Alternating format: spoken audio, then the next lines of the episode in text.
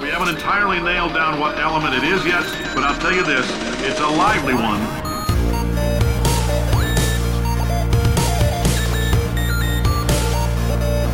Let's give your parents a call right now.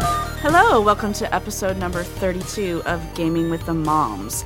My name is Nicole Tanner. I am managing editor at pixelkin.org, and despite all of her efforts to erase me from existence, Why are you here? I am here, and Steven Deutschman. I am real. I promise. I am joined. Oh yeah, you actually demoted Linda. I demoted Linda. You I demoted replaced Linda. You with Linda. you don't exist. You're a ghost. Um, I'm the boss of the world. Yes. so- Last time on Gaming with the Moms. yes, exactly. So I am joined today by Linda Brenneman, who is publisher and editor in chief of Pixelkin, Hi. and you know this this person who has been trying to erase me from existence is Simone de Rochefort. Someday I'll succeed. Yeah, She's evil. We'll see about that. Um, and then our guest today is Greg Toppo. He is the national education writer for USA Today and author of the awesome book "The Game Believes in You." Thanks for being with us, Greg. Oh, it's my pleasure. I, I can already tell you guys have a lot of fun. Yes, yes, Amazing. yes, we Only do. when Nicole's not here. All right. Oh, oh, yeah, zingers it's starting already. Well, you know what? I've got my own zingers. There were lo- lots of misinformation about me was spewed during the last podcast. I tried to keep it down to a dull roar, but I don't know. They're they're hard to control. yes. Um, so we we already touched on the first of which, and that I, I am real, and that Simone has not gotten rid of me yet. Um, on the gambling front, I have lost, Linda. Last year, I lost everything. I lost everything that I bet. So I may still be a beginning gambler, but I'm just telling you, I have lost. She has tasted defeat. I have. not just at my hand. Right. Um, and the other thing is, Miss Simone here seemed to be confused about my reference to saying that I was kissed by fire. And listeners at home, hopefully, if you're nerds, Simone obviously is not a nerd. Um, if you've read the Game of Thrones series, you will know, I believe it was in The Storm of Swords, that wildling women with red hair are referred to be as kissed by fire because they are lucky. So, red being my hair color of choice, and the fact that I was very lucky in the Bahamas means I was kissed by fire. I am getting my nerd co- nerd card revoked today. I'm Yes. going down to the office after work, and I will I'll hand it in. They'll rip it up in front of me and light it on fire, and then blow the ashes in my face. Um, Yes. uh, So that's that's my afternoon sorted. Yeah. Um, so I don't want to rub it into anybody, but the Bahamas was awesome. And I had a great time, which was really, really fun to watch. Um, so yeah, so now I'm back in rainy and cold Seattle. Yeah. I luckily she brought rum cake. And I did. I did bring rum cake. That's the like the great Bahamas export. Yeah. Um, you go to the Bahamas, we get rum cake. Yes. Oh, well. Um, so yeah, back in rainy Seattle, I fortunately did not lose power last night, even though I was driving to an event with my mom's club and there were branches all over the freaking Yeah. road. I'm like swerving all over the place trying to avoid these things. It's like um, Mario Kart. kind of, kind of, yeah. Um, Um, so yeah, so that's what's going on. I'm Glad to hear everything is going well for you. Kissed by fire, not only in gambling, but also in driving and your power not going out. yes. Unlike me. All right, so let's start things like we always do with some news, and that is the wrong sheet of paper. Let me grab my right one. Whoa. We're off to a good start already. Um, so, Yokai Watch is this thing that is sort of like Pokemon that is poised to take over the world just like Pokemon did. When I read that article, I was like, really? Yeah. I have never heard of this. I It's- never heard of it either until like two weeks ago when I had two freelancers ask me to review it. I'm like, what is this thing? Greg, have you heard of it? Yokai Watch? No, I hadn't, and I'm I'm really fascinated by it. I to- the way it's described, I totally want to get it. Mm-hmm. Yeah. Yeah. Absolutely, It sounds, no, it sounds fabulous. sounds more fun than Pokemon. Yeah, it yeah. really does. Yeah, a Yeah. little bit. We want to tell the people what it is. Yes. Yeah, we so so Yokai Watch is this this property that is taking a multimedia approach like Pokemon did. So there's an anime which just started airing a couple weeks ago on Disney X, um, XD. Mm, but it's been in, airing in Japan for a couple of years, I believe. Yeah, yeah. So it's super big in Japan already. Um, and then the game was just released on November 6th. So the thing is that the yokai are these spirits um, that are either good or or bad. Mischievous. Mischievous, yeah. Apparently, if anything goes wrong in your life, you say that there's a yokai around causing trouble. Maybe maybe you had a lucky yokai when you were gambling. Maybe that might have been. That's as good as explanation as any. It really. is, yeah. And so the deal is that if you have this watch, um, you can sort of mess with the yokai and get you them can to see do- them and then you can also in the game you basically capture you befriend them like un- unlike pokemon you befriend them and then they you fight with them and you solve problems around your town it looks really freaking cute It does. It's very. It looks a lot like Pokemon. it looks a lot like pokemon but i think that that is a, a proven success so my question is can those two things exist side by side because we've had this before i mean when digimon was around that existed side by side with pokemon and then digimon kind of fell out of favor at a certain point although they are doing a new series of that but i believe it is a cursed project that is very Yeah. delayed Well, I think they're. I mean, the the problem is in the name there. Like, I think people probably similar? Yeah, it's too similar. Yeah. Like Digimon, Pokemon. What's the difference Yeah. here? With a you, I mean, this is a weird name, like Yokai Watch. Like, what what the heck is that? Which was, hmm. you know, my experience when the freelancers emailed me. I'm like, what? What are you reviewing? I have never heard of this thing. Should we be doing a review on it? But The apparently, yes. very much yes. Yes, very much yes. The cool thing about it, obviously, it, it has, like Pokemon, a built in accessory in the watch. Yeah. So there's your wearable right there. Um, and it sounded from the, it was it Eric Watson who wrote the, Yes. write up of it, of how it's going to, you know, be on the same level as Pokemon. The first thing that you do in the game with your yokai is do a mission where you're trying to stop your parents from arguing. Yeah. And that's, that's a really, I think, interesting and um, nice story to tell with kids. It- Yeah. It's very appealing, very relatable. Yeah, and apparently there have been like some really gut wrenching plot lines in the anime. Oh, yeah. Yeah, like a granddaughter who, uh, grandfather who just wants to be reunited with his granddaughter, and yeah, stuff like that. That's really cute. Um, so, so we'll and see. cute animals. So Yes, cute yeah, animals. it's exciting. I, I, I like it. I, I want to to play it. yes. So we'll see. I mean, the game's out now. If you've been playing it, let us know by sending an email to hello at pixelkin.org. So, uh, next bit of news it turns out, at least according to the study, that people who spend a lot of money in mobile games are also spending a lot of money on consoles. so, Linda, you wrote the story, right? Yeah, I, it's a little bit of a tempest in a teapot. I think. Yeah. I mean, it's just kind of common sense that um, people who are willing to spend money on mobile games are a, a pretty small percentage of the total number of people who who, Who play um, them, Play yeah. them. There's 3%. And well, three percent spend more than um, I think it is twenty five dollars a month Oh yeah, yeah. on on mobile games. So they're also apparently willing to spend money on console gaming. Yeah. In fact, they're they're console gamers. So maybe the thing that people are confused about or questioning is or surprised about is that people who play console games also play mobile, games. Yeah. Mm-hmm. Because it used to be, you know, if you played console games, you were a real gamer, and if you played mobile games, you weren't. Yeah. And now I think, I don't know, I think we're all just realizing that people play video games, they like to play on a lot of different platforms. Yeah. And I think kind of the advancement of mobile games too, like they're getting a lot more respect than true. they used to Yeah. because they're more sophisticated and Yeah. so- The thing that surprised me most about this was that the 67% of that 3% who spend over $25 a month are dudes between ages of 21 and 35.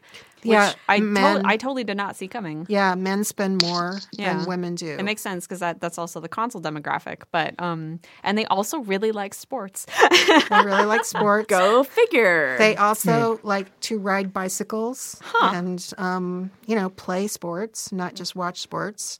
So, yeah, it, it was kind of interesting. Yeah, it does line up with.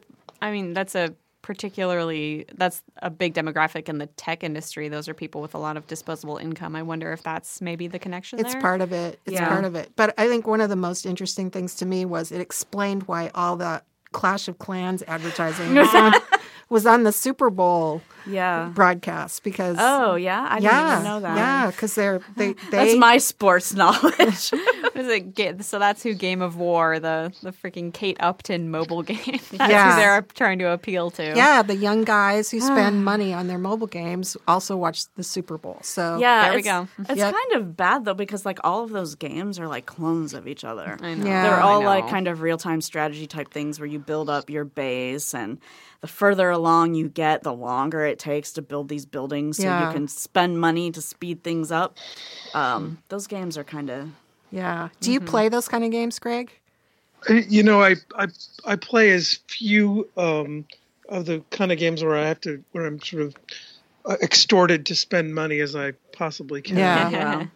yeah. So no, you- I, I, I actually have a lot more patience than um, than most people, so I'm, I'm willing to put the thing down for a while and Come back come to back it. to it. just wait, just Yeah. wait. Yeah, yeah, me too. I Most yeah, of I the time. just can't I just can't stand the thought of spending more money than I than I already spent. Yeah. I'm good with spending money on what I consider to be the good games, the good mobile Yeah, games. exactly. But those types of games I I don't think are good. And uh, Yeah. anyhow, I could, could go into a lot more detail there. Um, so, other news: there's a Minecraft tutorial um, for Hour of Code yes. this year. Yeah, yeah. yeah, They've got a couple new ones in beta, Minecraft and also a Star Wars one. Oh, nice. So they're trying to attract kids into coding and doing this hour of code thing by, you know, giving them what they want, which is Minecraft, right. Star Wars, Yeah. apparently. Um, and um, I actually did the tutorial a little Oh, bit yeah? Oh, it. yeah? Yeah, and um, I thought it was fun. Yeah. I can really see why uh, they're so successful with these Hour of Code things. Are you ready to program your own game now? No, no, I'd need to spend a heck of a lot more time on it than I have so far. Yeah, with the- Although you know, I, I have to say, you know, I, I actually tried it out the other day when I was in Redmond, and uh, and I sat down with the folks from Microsoft and Code.org and and just just you know, kind of checked it out for a couple of minutes, and it's so darn easy Yeah, it was. very inviting, and just kind of it really just takes away a lot of the the kind of the obstacles we think Yeah, are there. Yeah.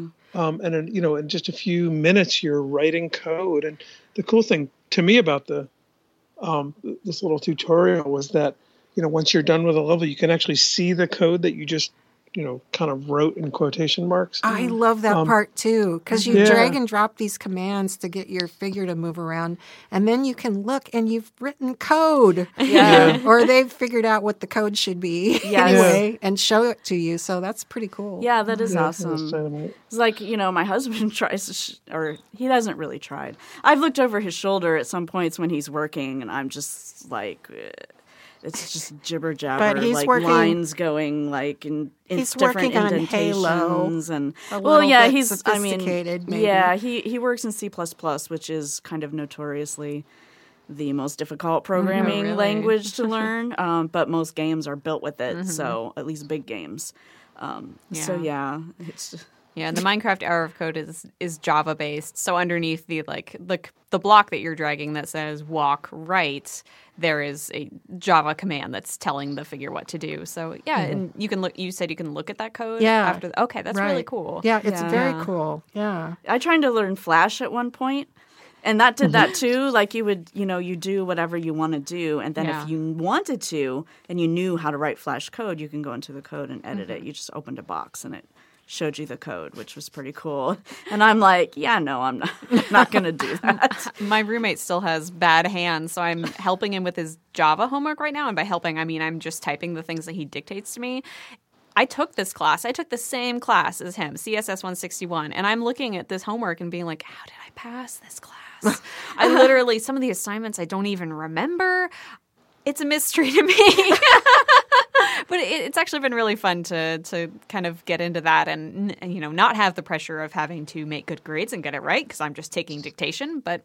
I feel like I'm learning. I would learn better if I were doing the Minecraft Hour of Code and I could like see things in English instead of computer language. Yeah, mm-hmm, it's. It, I mm-hmm. think it does sort of seep in. That's the idea, mm-hmm. right? Yeah, you yeah. do these things, and then with repetition, you can.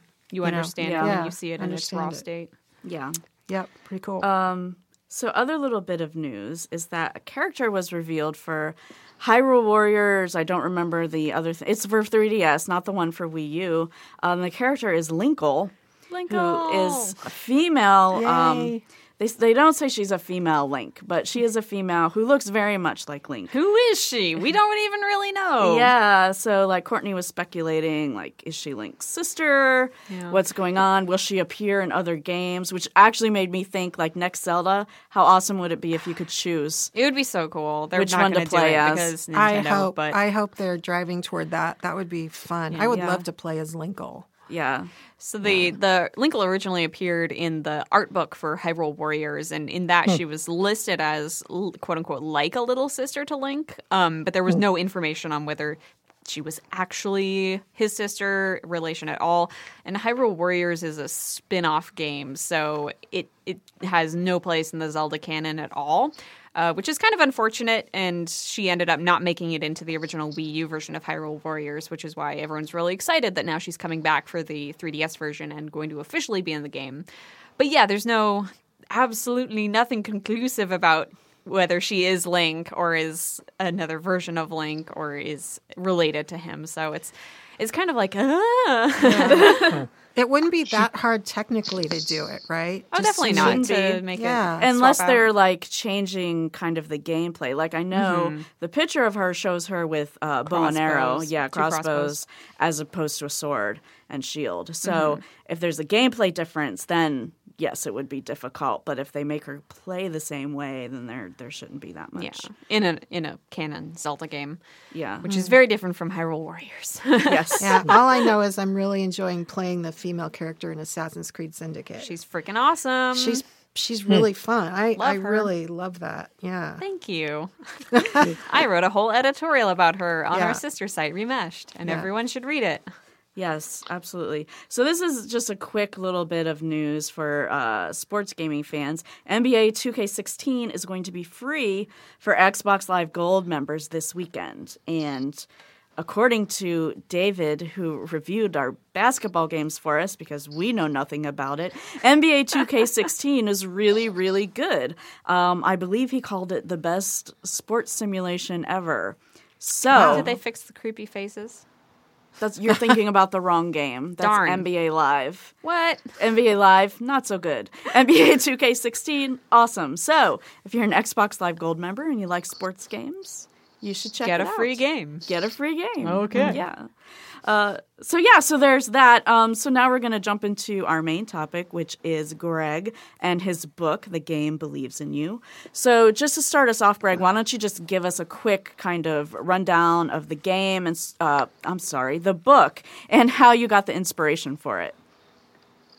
That sounds good. I, I actually just want to sit here and listen to you guys talk. It, it's sort of been You should listen to our of been podcast. really entertaining. Yeah, I'm sort of this. This is great. I'm learning a lot. Oh, Um, good. So thanks for having me. Yeah. Um, you know, the book really took shape um, after a, a kind of a fateful conversation I had with one of my daughters many years ago, um, going on, gosh, uh, more than a dozen years ago.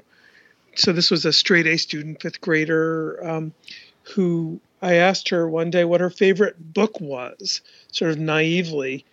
And you know, I was I'm a journalist and I'd been a teacher, and I had this sort of gauzy notion that you know every kid had a favorite book and every kid loved reading and books and um, you know they kind of were growing up in the same media world as I had. And she looked at me like I was kind of from another planet. And what it really did is kind of shook me up a little bit and made me think, you know, maybe books don't mean the same thing to kids in this generation as they did to mine. Um, so I really started kind of scratching beneath the surface of that, what was happening. And this is at a time, of course, you know, when we were first starting to hand these kids cell phones, um, and the cell phones were starting to do really, really interesting things aside from make telephone calls, which of course is why we were telling ourselves that we were buying them, right? um, you know, so you can reach me and I can reach you anytime. Um, and so I, I really just I, I spent a couple of years just sort of exploring this this question of sort of what are kids doing with media these days? What kinds of media are they paying attention to? What kinds of media are they are, are they um, spending their time with? Um, and what I found was kind of totally a big surprise to me, who had not uh, grown up a big gamer. You know, I was a gamer sort of like everybody in my generation, which is I played a lot of um, a lot of arcade games. Um, but I at that point I didn't have a console. I didn't have you know any kind of gaming devices in my life.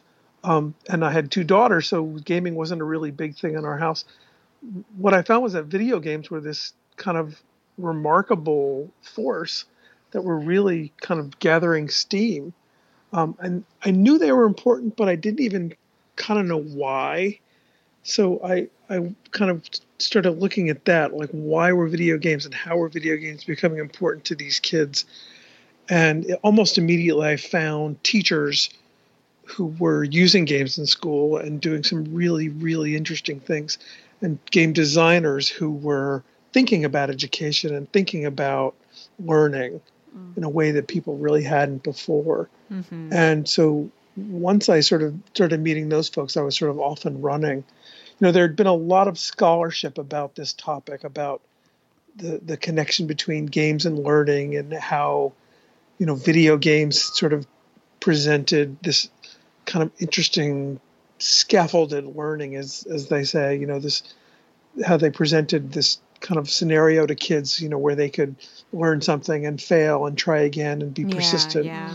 Um, but what I didn't see at the time, and I read everything I could find, what I didn't see at the time was a book that really kind of put it all together and showed you what it was like, how it was playing out in school.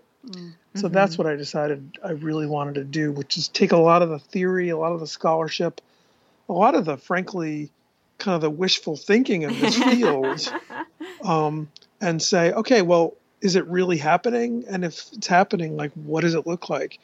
And so I just started meeting people who were doing this stuff, um, and was just kind of sucked into it. You yeah, know, it seemed like you talked to everybody. I felt like I talked to everybody. It's funny, it's funny because I say at one point in the book, I say, you know, I thought going into it there would there would be like twelve people, and I'd find them all, and just that would be Yeah, that, right? yeah. And I realized that, I, as I say in the book, that not only were there more people than I could talk to, but there were more people than I could ever talk to Yeah. um, who were doing this stuff. Yeah. Um, and that, and just, and just one more thing. I mean, the context in which I was writing this book and reporting this book was this. You know, being an education reporter, you know, you're constantly invited into schools, and people are wanting to show you something that they think is amazing and cool and innovative. And what I often find is that you get there, and five minutes in, I'm looking at my watch and I want to get the heck out you know, and I'm sure you guys have had that experience too. You know, being in schools, um, you know, people think thing people think the things they're doing are just amazing, and you realize that, you know, if this is innovation, we're in big trouble. Um, so, but when I when I started meeting people in this space, in the games and learning space, I was just amazed everywhere I went, and I just wanted to see more. Um, it really was kind of remarkable to me, and uh, very, you know, for someone who's become kind of cynical about education, you know, very exciting. Yeah, I know that feeling. yeah. What yeah, would you that's say is one of the the most inspiring experiences that you had when you were talking to people? Like, what do you think is the most innovative thing that people did? I mean, the, I think the thing that, that that I saw that was really the most exciting and the most innovative was that that people, game designers, were looking at students as users, um, and they were and they were thinking about the experience, which re- was like a revelation to me. Um, and I had this experience again and again, where I would talk to a game designer, and then I'd go and look at their game being play tested, or just kids using it in school, or even using it at home, and I would think, wow, you know, they really they have such respect for the user, such respect for the learner, um, and they really, in a way, kind of value their time um, and want them to, you know, come away with a good experience. Yeah. That's such a good Um, point. I mean, it's really kind of remar- remarkable when you think about, you know, the assumptions that so many of us take to school with, right? You know, we w- we don't really think about, okay, you know, w- I mean, we almost assume that you know, kids are going to have difficulty, kids are going to have some kind of good days and bad days, and there's going to be a lot of boredom, and there's going to be a lot of sort of grind and work, and we never really think, well, maybe it doesn't have to be this way. maybe, like um, and that's kind of amazing to me that we don't think more about that. Which is not to say that we need to like give in and have school be fun 24 7, but I think we need to think more about the kinds of challenges we're presenting to kids. yeah. Um, and and the, the kinds of kind of the, the you know the kinds of things that their days are turning on. Um, it shouldn't be just stuff that's sort of patently kind of dull and um, you know kind of leads nowhere. It really should be. You know, the kids should be sort of in that you know in that space, right? The magic circle. You know, where they're really just like um, you know at the, kind of at the top of their game, trying, trying, trying. Nice pun. Um, yes, thank you. Um, and I, I was really fascinated, you know, when I started hearing about ideas like hard fun. You know, I was really, I thought, you know, that's that's kind of the theme of the book, right?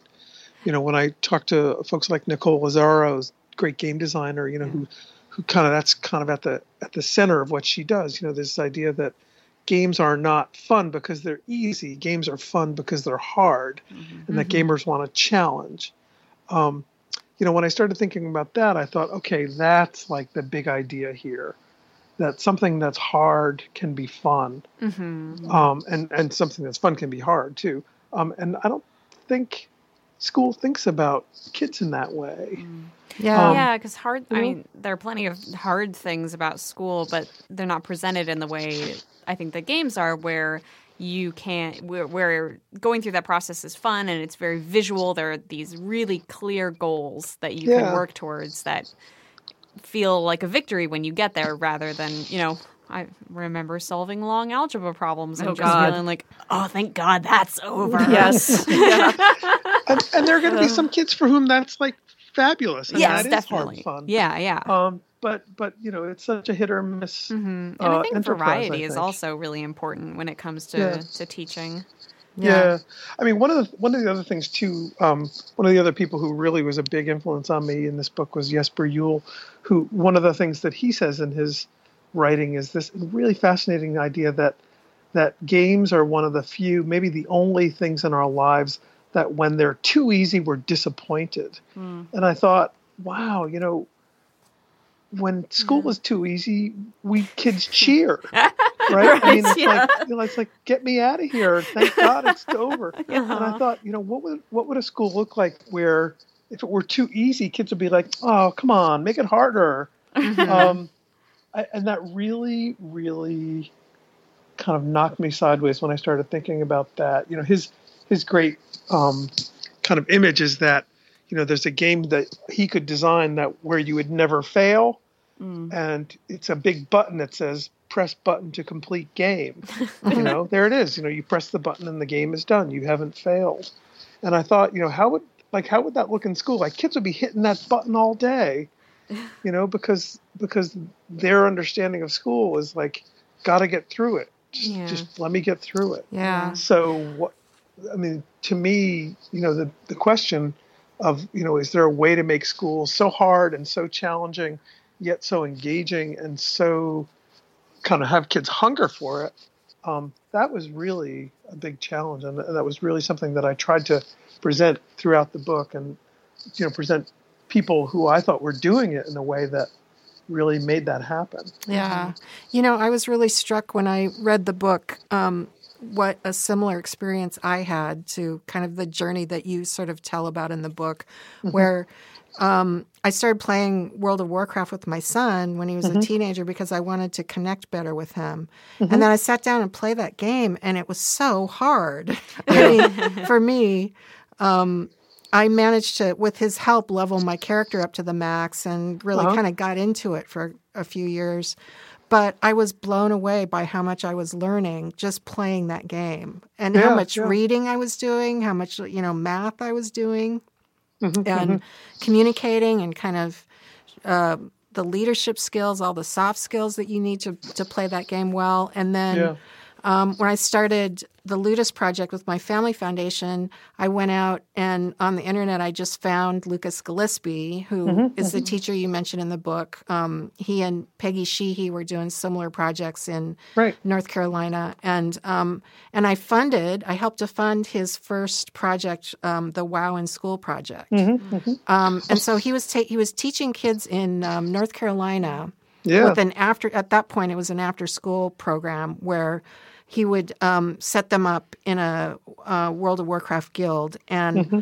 the interesting thing that he said was that the kids th- who didn't do well in school at that point and the kids who did extremely well in school at that point were working together and they Yeah. were both learning stuff and Yeah. um, teaching each other. And I just, I, I I started giving away little grants for education projects, and Hmm. I've just been kind of blown away by the creativity of the teachers Mm-hmm. out there and what they're able to do with games that maybe they're not able to do any other way.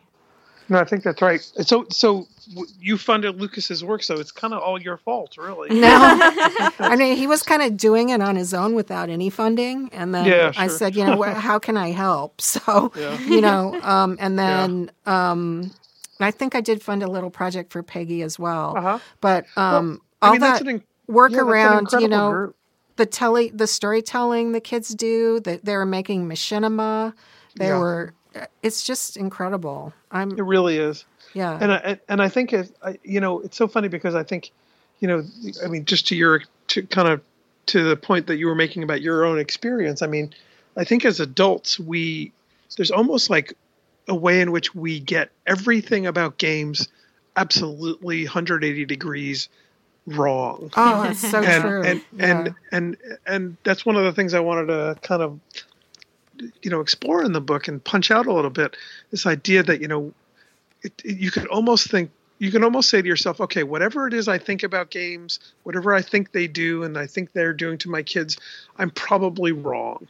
So Ah, yeah. I need to you know they're not distraction machines machines they're focus machines. Yeah. you know they're not um you know they're, my kid isn't kicking back he's really you know kind of leaning forward. Yeah. um you know they're not isolating kids are working together. I mean it's just it's it's it's almost like if you if, if you didn't know anybody you'd think we were you know you'd think we were like i don't know you know in some kind of like bizarro world when it came to games Yeah, I mean, Um, I, I noticed that with uh, Anna, my daughter. She's three years old, and you know, preschoolers, it's hard to get them to focus on anything at Yeah. that age because they just don't have a long attention span. But Yeah. if she's playing the iPad, Yeah. it's completely different. Like she is absolutely focused.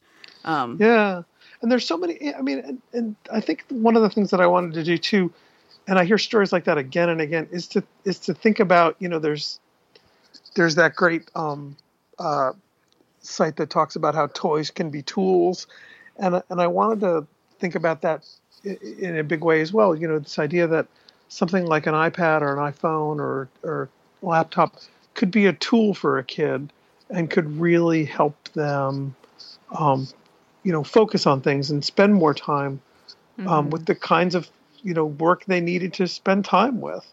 Um, I I just saw that as kind of I saw it as that it's sort of amazing moment you know where computers have come so far and our understanding of them has come so far and the and the games have uh, amazingly um, advanced. I mean just incredible. Um, Yeah. so I, I yeah I think it's I mean I think it's just it's just time that I think if people were to step back and say you know and look at this they would say you know we really are in just a, an amazing golden age mm-hmm. for this stuff. Mm-hmm. I love we need that. to pay more attention to it. I love that idea of distraction versus focus because I think what I the fear I hear from a lot of parents is like my kid gets the machine in their hands and then I lose them to that world. that's right. But I mean the idea that you know they are doing valuable work there potentially and also that you could join them in that focus. I know Absolutely. there's nothing like sitting down with someone playing a game together and both like tackling that problem in the game together. It's really Yeah. it's just really fun. It's really engaging. It's a wonderful way to interact with someone.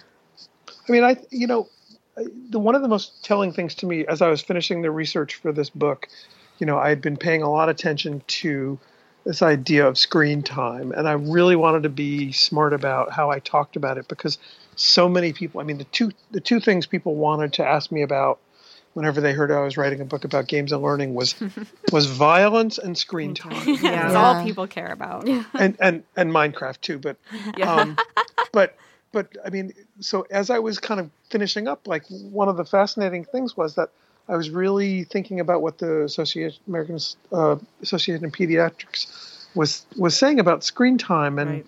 you know, I mean, one of their kind of bedrock principles for years and years had been no screens for kids under two. And you know that seemed to me to be like such a like a sensible thing to say right? You know i i raised kids and i think that's a smart thing.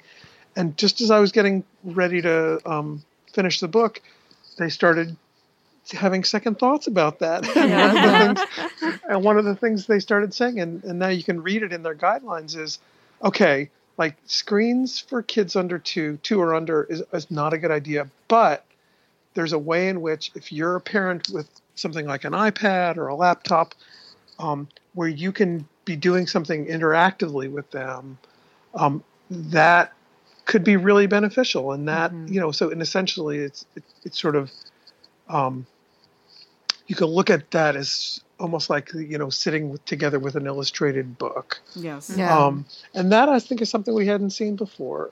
Um, so I think our understanding is really changing pretty pretty quickly.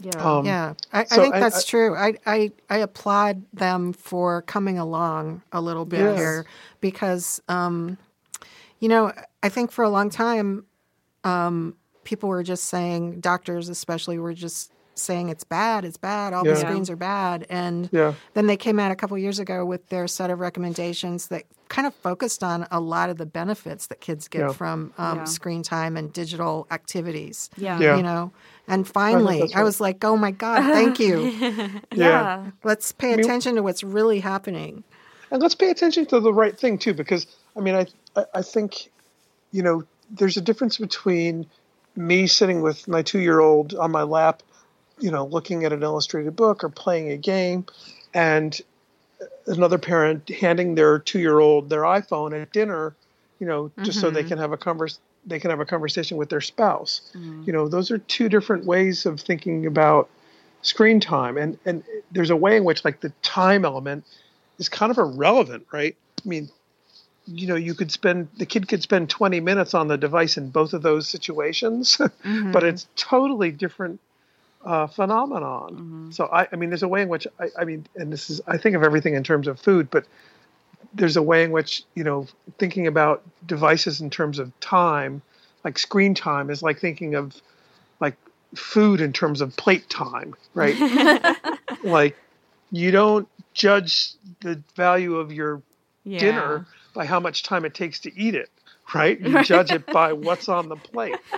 yeah have you seen um, dr Kulman's play diet concept No, he's no. uh, he's got a site um, that's Learning kind works of for kids. learning works for kids and Uh-huh, it's aimed at um, parents of kids who have um, challenges like ADHD and autism and things like that. Mm-hmm. And um, he tries to identify apps and games that help with that. And he created a thing called a play diet. He took the USDA, Hmm. you know, recommended nutrition plate, and then he replaced that with different kinds of play yeah. for kids. And it's really I a think great that's- concept. Yeah. I think that's really smart. Um, and, and I think it's a great way to think about it. I mean, my, a friend of mine in Australia, um, Jocelyn Brewer, has a, has a similar idea, and she talks about digital nutrition. right. Yeah. You know, and she says basically stop thinking about this stuff in terms of like, you know, addiction and detoxing and you know all these kind of weird pathologies. You know, think about it in terms of like how you can have a more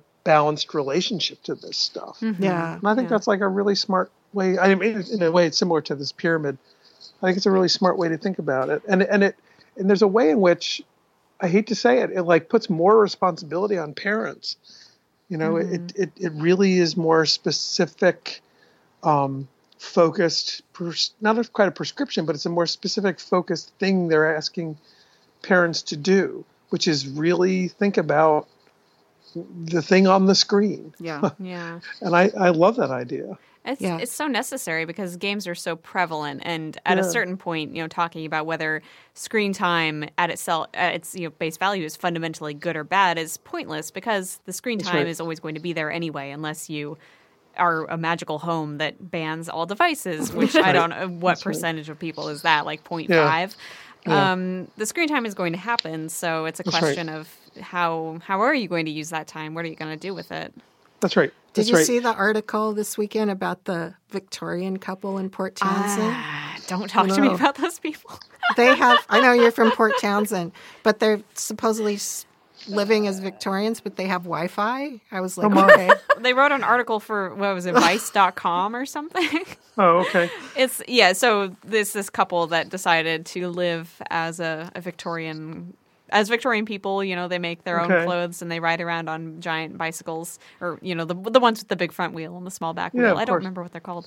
It's very eh, it's very the ar- the original piece was very judgmental and very Yeah. but also very like blindly privileged. I was very Yeah. happy that they could afford to live in a Victorian home in my hometown of Port Townsend and you know have burning oil lamps in their house and enjoy that lifestyle, but it was also like eh, you know, I'm glad that yeah, I'm glad that works for you. It doesn't work for me or literally anyone else. Yeah, really.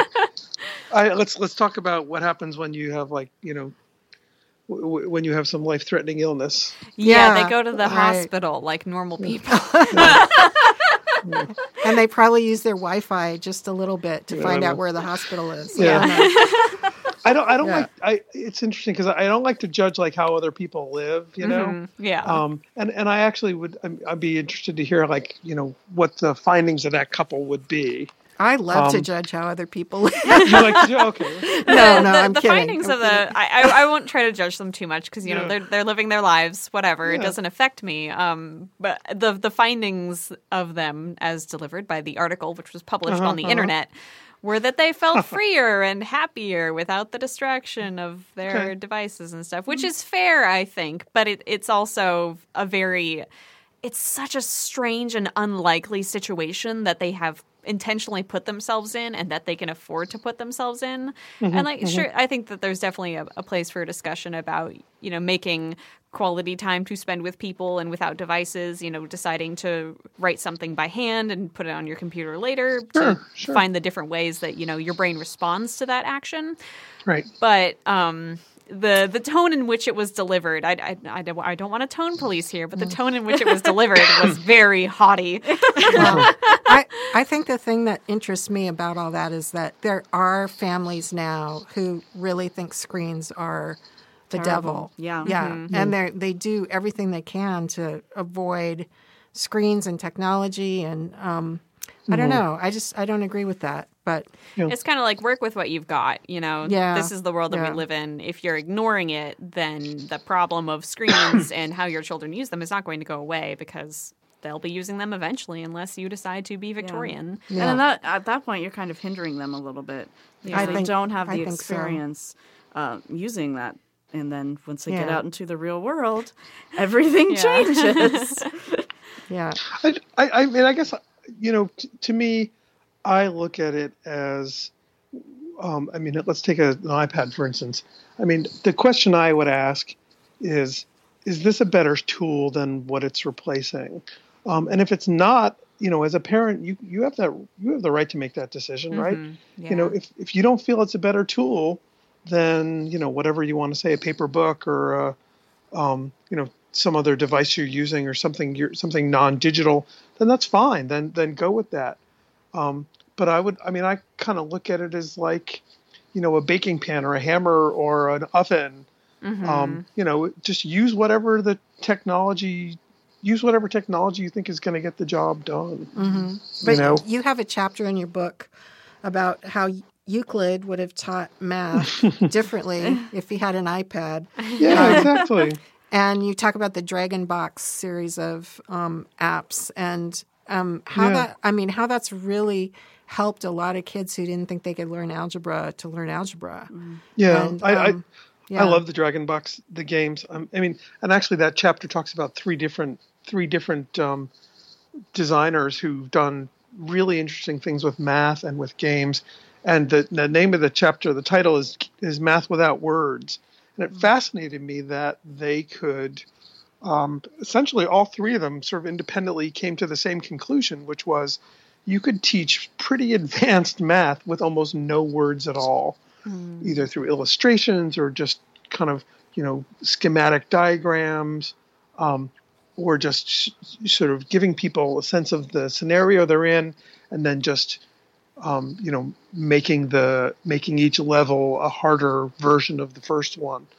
Um, and I, I was really, really fascinated. And it turns out, I mean, you know, I, in a way, I got lucky because, you know, these three developers turned out to be, I think, three of the most important uh, people in this field. I mean, they're certainly not the only ones, but I think they're three of the people who are doing on not only the most innovative stuff, but I think the most um, focused and really, really important stuff.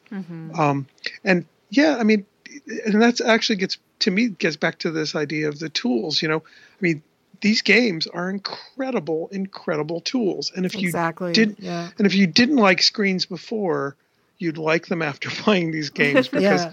they really do amazing things. They they're they're incredibly um, efficient and a very uh, kind of embodied way for a kid to spend their time if they're going to have to learn math.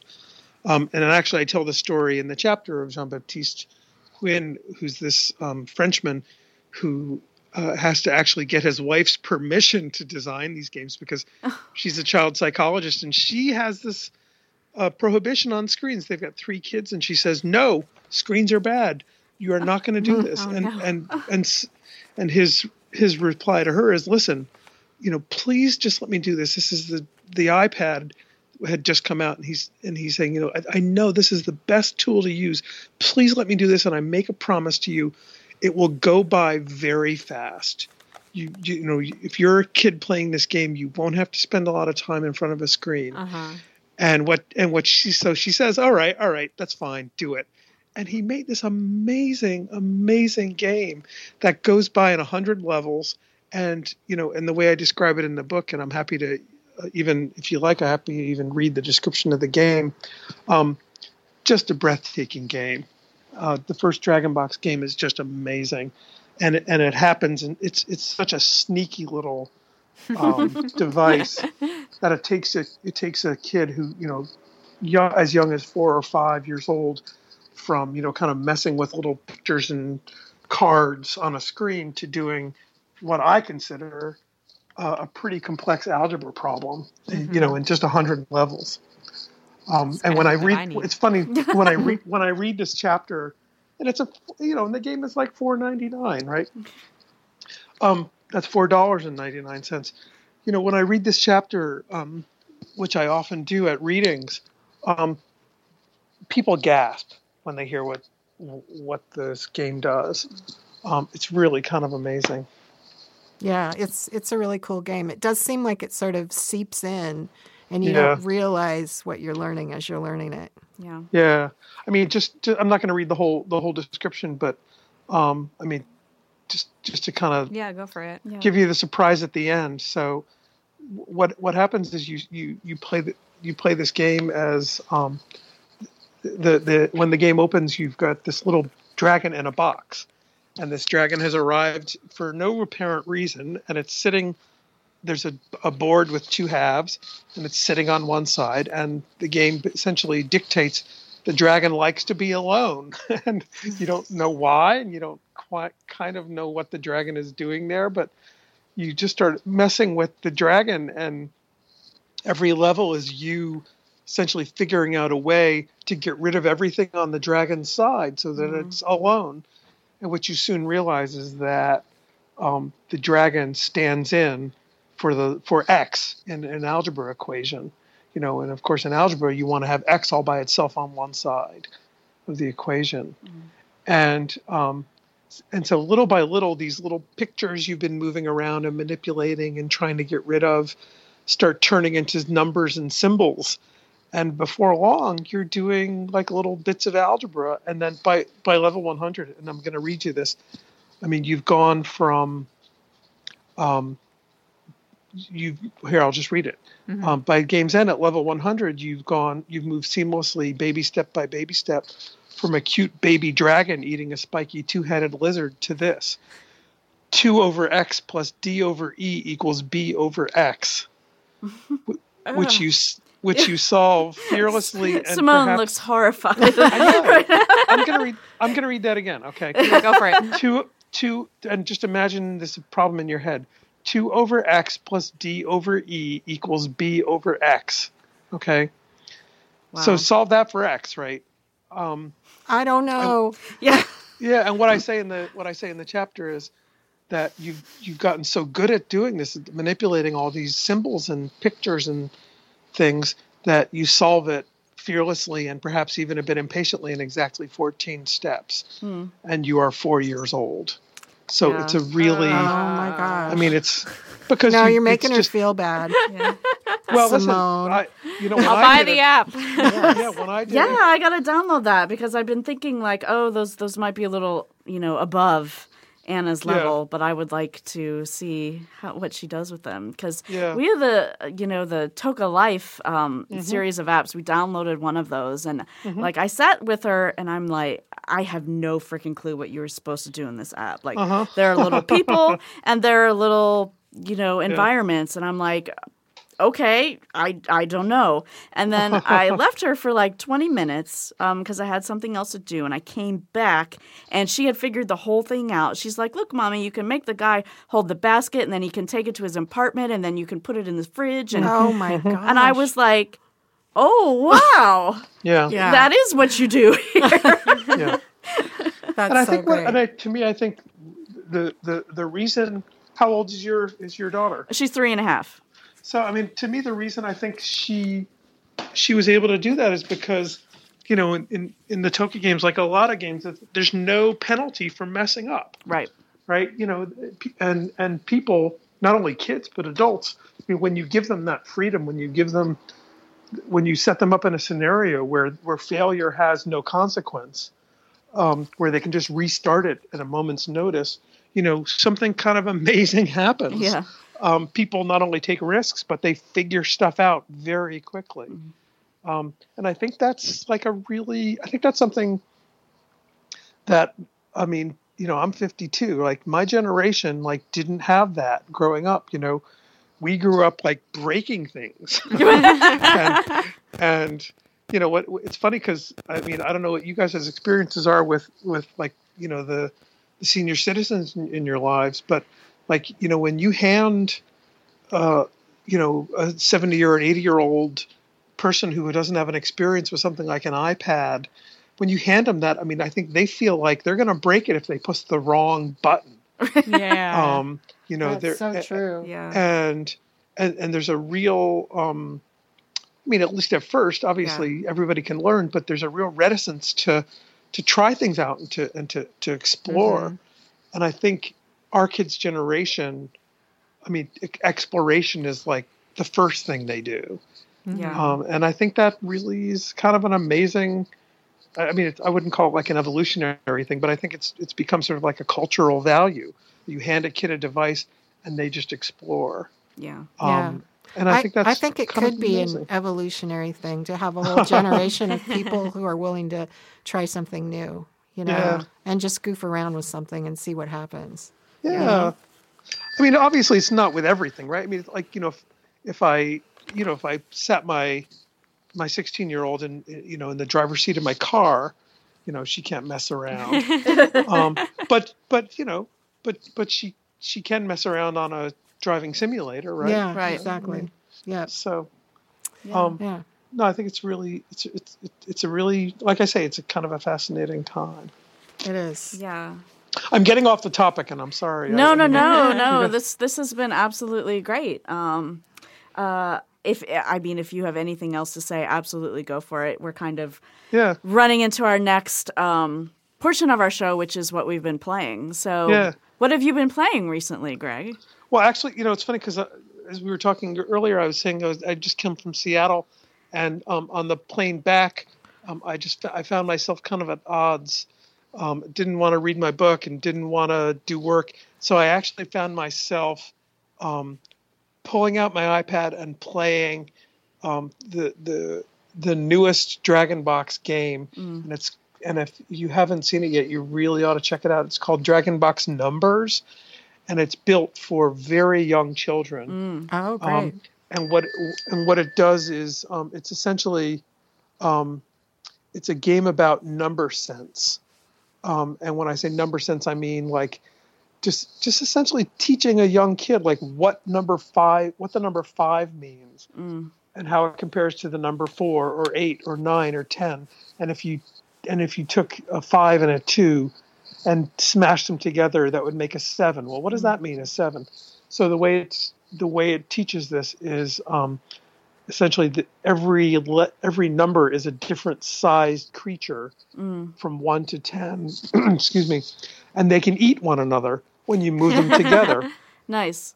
So when you drag one on top of the other, whatever um, number it is, one of them eats the other one, and so the you know a six and a one become a seven, and it actually changes color and shape, Huh. and and then you can cut them in half, and you can make you know the seven into a four and a three, and recombine them, and it just it essentially is this amazing sandbox, in which you know anybody, obviously adults too, because I sat for three hours on a plane messing with this Yeah. can can explore just what you know just essentially what number sense is if you if you were in school um, in the past i don't know 20 30 years i don't know if you ever ran into something called cuisenaire rods which were these little plastic um, rods of different colors and each of them each color stood for a different number um, and then you s- could sort of manipulate them and add them up and put them together and play with them essentially it's digital cuisenaire rods and just really Never just those, man. really genius, genius Yeah. stuff. cool. Yeah, it sounds Um, like I'll be downloading that Yeah, as soon as I get back up to the office. Anna's always asking me, "Mommy, are you're going to download a new app for me? Yeah. download a new app for me?" yeah. So, um, Subversive day, education. Yeah, Yeah. this one's amazing. I, I, you will not be disappointed. It's just amazing stuff. awesome. Yeah, and the sounds these numbers make just just just hysterical. They like little That's what kind they of like, right? Yeah. yeah, funny little creature sounds. You know, the three sounds different from the four and five, and it's just just really just just absolutely darling and really just um incredibly engaging. Cool. Cool. So I it sounds like Simone and Linda have been playing the same thing. Honestly, yes. Uh, I, that? I, uh, Assassin's Creed Syndicate. I'm, I'm ex- very slowly, glacially slowly making my way through the game, but I love it. And and every time Eric leaves and goes somewhere, I wait for him to go, and then I, then I get out my Xbox One. And I You go to some- London. I go to London and I'm Evie Frye again, and I'm, you know, pounding the heck out of all the enemies. I love it. that's yeah. great. yeah. Um, I also played though. I played uh, this game Mini Metro that just came out on Steam. Um, it's been uh, won some awards like at PAX and stuff. It was in the PAX booth. Ten, the PAX ten. The PAX Yeah. 10. I don't know if it was this year or last year, but was this um, year. this year. Yeah, it's um, a subway simulation game. So it's like you're a transportation director for a city, nice. and the maps are all real city maps. So they've got New York and Oh, wow. London and Paris and um, you know I think eleven different cities all around the world, Sao Paulo and you know everywhere, and you connect lines to make subway lines, and then um, slowly more and more and more people want to take the subway, and you're trying to um, keep the lines moving. And at some point, um, usually for me, it ends up being about 15 or 20 minutes at the most that I can keep it going. and um, so it's kind of a chunk of time that you can spend playing this game. And there's a lot of strategy. Nice. that I wasn't able to really get into the deep strategy part. I was just kind of moving lines frantically around, seeing what I could do, you know. But it's really you- fun. Yeah. So you get the city and you have to design the metro system. Yeah, and you just start with one, like two stations, and then Hmm. stations start appearing kind of a little bit randomly, and then trains will new trains will come. So you place trains to, um, you know, increase your capacity on a certain Hmm. line, and then it gets to the point where you can't add any more fast enough Hmm. to keep all the people from glutting up at a certain station, and then the whole system breaks down. Do the trains like crash and people go? No, it's very it's interesting. It's very minimalist. It's just it looks like a London London subway map, you know, that's with the white background and the colored lines. Wow. And um and then there's this very um interesting procedurally generated music that happens um, by some musician named Disaster Disasterpeace, I think his name is. Yeah i believe you. You're looking at me like I would know. well, you're like my memory over there. When I can't remember names, she you always chime in. But in this case, um, yeah, Disaster piece. I reviewed the game for Pixelkin. I really liked it, and I think it's going to be a big game when it comes out on mobile. It's only on Steam right now, Mm-hmm. but when you can play this on your phone and just move Yeah. things with your finger, I think it's going to be really fun. Yeah, that What's it called? awesome. Metro what? Mini Metro. Mini Metro. Yeah. And it was Oh, um, designed by two brothers from New Zealand. Cool, Yeah. That's Keep an great. eye on that. awesome. Yeah. It's fun. So last week, um, I wasn't playing any video games, but I was playing a lot of blackjack. Um, but um, before that, I couldn't talk about Rise of the Tomb Raider. Oh. And now that it's Oh, out, I can talk Yeah, about it, and it is awesome. so awesome, so unbelievably awesome. Um, the uh, the evolution of Lara Croft and her story. Uh, Rhianna Pratchett, who's the writer, she's been doing a wonderful job recreating that character. Um, and I wrote a review on Ramesh.com as well. Um, and it was really hard for me to sort of articulate that it, it feels a little more combat heavy than the previous game, which isn't necessarily a bad thing. Like I like more puzzles and that type of thing, so we're kind of splitting hairs here. That I enjoyed the first game a little bit more um, than this one, uh, but it's it's still very very awesome. It's really really cool. There's a really good story which i don't want to spoil because people should should really take advantage of it. And um, uh, there's lots of sort of um, is it like is very subtly kind of giving you ideas of kind of Lara's internal struggle and things that she's going with because I mean this is you know fair game in the trailer but she's tracking down this artifact that her dad had been like obsessively tracking before he died. And so she discovers that she thinks this thing is real. And so she's going to go after it herself and kind of prove that her dad wasn't crazy kind of thing. Um, and it's really awesome and I love it so much Oh, that's on my list. I'll probably get to it by like next year at this time. Right, Well, yeah. you um, have an Xbox One, so you have the chance to play it now before Yes. I ever could. Yeah. Yeah, and I kind of I ran I ran through the story so that I could finish it in time for my review. And so I skipped a lot of the kind of the puzzle stuff. There are little optional challenge tombs where you can do like the old school like Tomb Raider like figuring out how to you know Those are get things to this yeah. floor and that floor. Yeah, those are super fun. I was kind of disappointed that there weren't more of those as just part of the standard Right. story gameplay. Mm-hmm. Like if I'm thinking back, like I can only remember like two of them Yeah. throughout the entire story. The story Hmm. was much more about shooting people and fighting through areas, which not You ter- could have stealthed through them. I stealthed as much as I could. like some of hard, these areas are just like crazy. Like there was there was this one place um, she can swim in this uh, in this game, which she couldn't do in the last game. Um, but I don't think they had a lot of water that she had to go through in the last game. But she can swim, and like after swimming for a little while, you get a device that lets you just breathe underwater. You know, with no problem, Nice. infinitely. But there's this one part where you've got enemies like around you. There are multiple sort of uh, there's a big water and there are multiple little pools that you can pop up out of, and you've got enemies like all around you, five or six or seven, and you've got to quickly pop up and like run and grab and get in cover and like shoot, and then like I honestly had Isaac helping me with that part because I'm like this is insane. Like, I could stealthily pop up from the pool and get the first guy and bring him down. But after that, everybody else is Yeah. alerted. And they could shoot, like, if they see you underwater in the pool, they can shoot you that way too. No fair. I know. right. yeah, it was really, really hard. So honestly, you know, call me a bad gamer, whatever. Isaac helped won't. I won't helped me get through gamer. that part. But it was really because he was using a different strategy. He was like running up one shot, run back into the water, and then get mm. up oh. another shot, run back into the water, which is a strategy that I hadn't thought of using. Um, but yeah, so Rise of the Tomb Raider is completely awesome, and I love it. If you have an Xbox One, you should buy it. If you have not an Xbox One, you should be sad.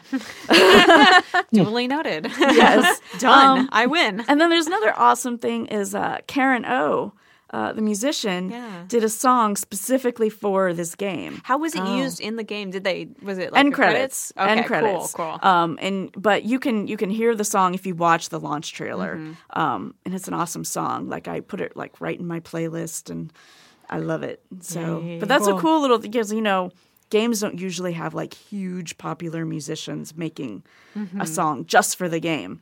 Uh, so yeah, so that was cool too. Yeah. Very cool. Um, you know what has a great soundtrack? It's Assassin's Creed Syndicate. Yeah, but what famous artist was making a song for that? Austin Wintory. He's famous. Who? Well, in You know, video you game know. circles, he's Yes, famous, right? yes. Yeah. Um, the end credit song for that is also really good. Anyway, All right. Uh, but yeah, so I got to go back now because I didn't Yeah. stop and do you got to everything. play the tunes. Yeah, I went back. I did two of the areas that I've completed, and there were like I don't know, twelve or thirteen areas. And we just downloaded Fallout Four, which I haven't started yet. I'm like, no, I'm going to go back and finish all the Tomb Raider stuff first before I play Fallout Four. And then the whole gaming world basically shut down last week, right? Because Fallout 4 Literally Yes. was Like, out. we're Everyone looking was for playing. news stories. I think Kotaku literally published an article that was like, "Nothing is happening because everyone is playing Fallout 4." It's Yeah. like, this is true. I 100. percent yeah, it was funny. One of my friends um, uh, on Facebook, he was my friend before, he was editor in chief of IGN when I was there, um, posted this really clever thing. He's like, I sense a disturbance in the workforce. Thousands and thousands of people have suddenly caught the flu. Yeah. so, So um, yeah. Hey, so- can I, I have one more game? Can I throw in? yeah, yeah. a game that I don't. I bet you. I will bet you guys haven't heard of. So this is an iPhone game, um, and it was developed by a, a company here in Maryland that I that I met uh, a couple of weeks ago. Um, the game is called I Have a Word. Has have you guys ever heard of it? No, I haven't. We love You word win. games. Dynamite. Dynamite. I have a word, and it's the simplest little logic game. They actually sort of developed it almost by accident. What it, what it does is it um, it it's got a little uh, dictionary built in, and it um, comes up with a word, and it just tells you how many letters it has, and then you just start typing It's words a guessing game. It's a guessing game and you start typing words and the word you type either comes before it or after it in the dictionary. And so it's basically just an inductive logic game um, where you just all you're doing the only the only actual verb in the game is typing. And you uh, bit by bit little by little narrow in on zero in on your word. Yes. and when you get it it's just it's just jubilant. Oh my god, it's just incredible. And you can find the and you can get it faster than you'd think. You know you'd think you'd be typing for two hours um, but you can actually sometimes get it in like five six tries. Cool. I will because you really this. and it really kind of um, taxes your ability to think alphabetically Mm. um, really fun game and it's 99 cents in the app store it's called Oh, wow. i have a Done. I have a word yes, absolutely. Maybe it's our next big game after Alphabear. right. so yeah. fun. big word it's game. really fun Yeah. Yeah. I just I, I played like one game of Alphabear after I got back, and then went to Hearthstone. And they've released their single new single player campaign thing. Happened while I was on Yeah. vacation, and I didn't know it was coming, so I hadn't been saving up my coins. Oh, And now I'm like, oh, Nicole, you fool. I gotta play more and save He up was my kissed coins. by fire. Now, Nicole. Yeah, I know. yeah really Just in the blackjack. Uh, but anyhow, um, so Greg, thanks so much for joining us um, today. This has been great. Thank you. You guys have been wonderful. It's been so much fun. Awesome. Thank uh. So, if you have questions, comments, or feedback, you can send those to hello at pixelkin.org. You can follow us on Twitter, pixelkin underscore org, and at Gaming with Moms. You can find us on Facebook simply as Pixelkin. If you uh, subscribe on iTunes and you like what you're hearing, please review us because that helps us. And if you're listening on Overcast, which apparently lots of people are, uh, you can recommend individual episodes of us. So if you've got a favorite, you should recommend that. And obviously, you should think all of them are your favorite and continue to re- recommend them all the time. Um, and we are on uh, Blog Talk Radio, uh, blogtalkradio.com slash gaming with the moms, and you have the opportunity to follow us there, uh, which you should do if that's where you're listening. And you can find us on YouTube, youtube.com slash user slash pixelkin.org. And I have my handy dandy sheet here to make sure I get through all of our social media stuff. So Uh, good. and Greg, is there a, a Twitter or Facebook or anything that you want to throw out there? I mean, I'm at at gtoppo or at Game Believes. Cool. Either either one of those ways you can find me. And then my website is just uh, gamebelieves.com. Yes. And the book again is Game Believes in You and you can get it on Amazon and, you know, anywhere else that you can get books. So Yeah. And, and I will talk to your book group if you want to uh, get a virtual book group together. awesome. That right. sounds awesome. Um, all right. So that's going to wrap it up for us. Thanks so much for listening, and we'll be back with you next week. Bye.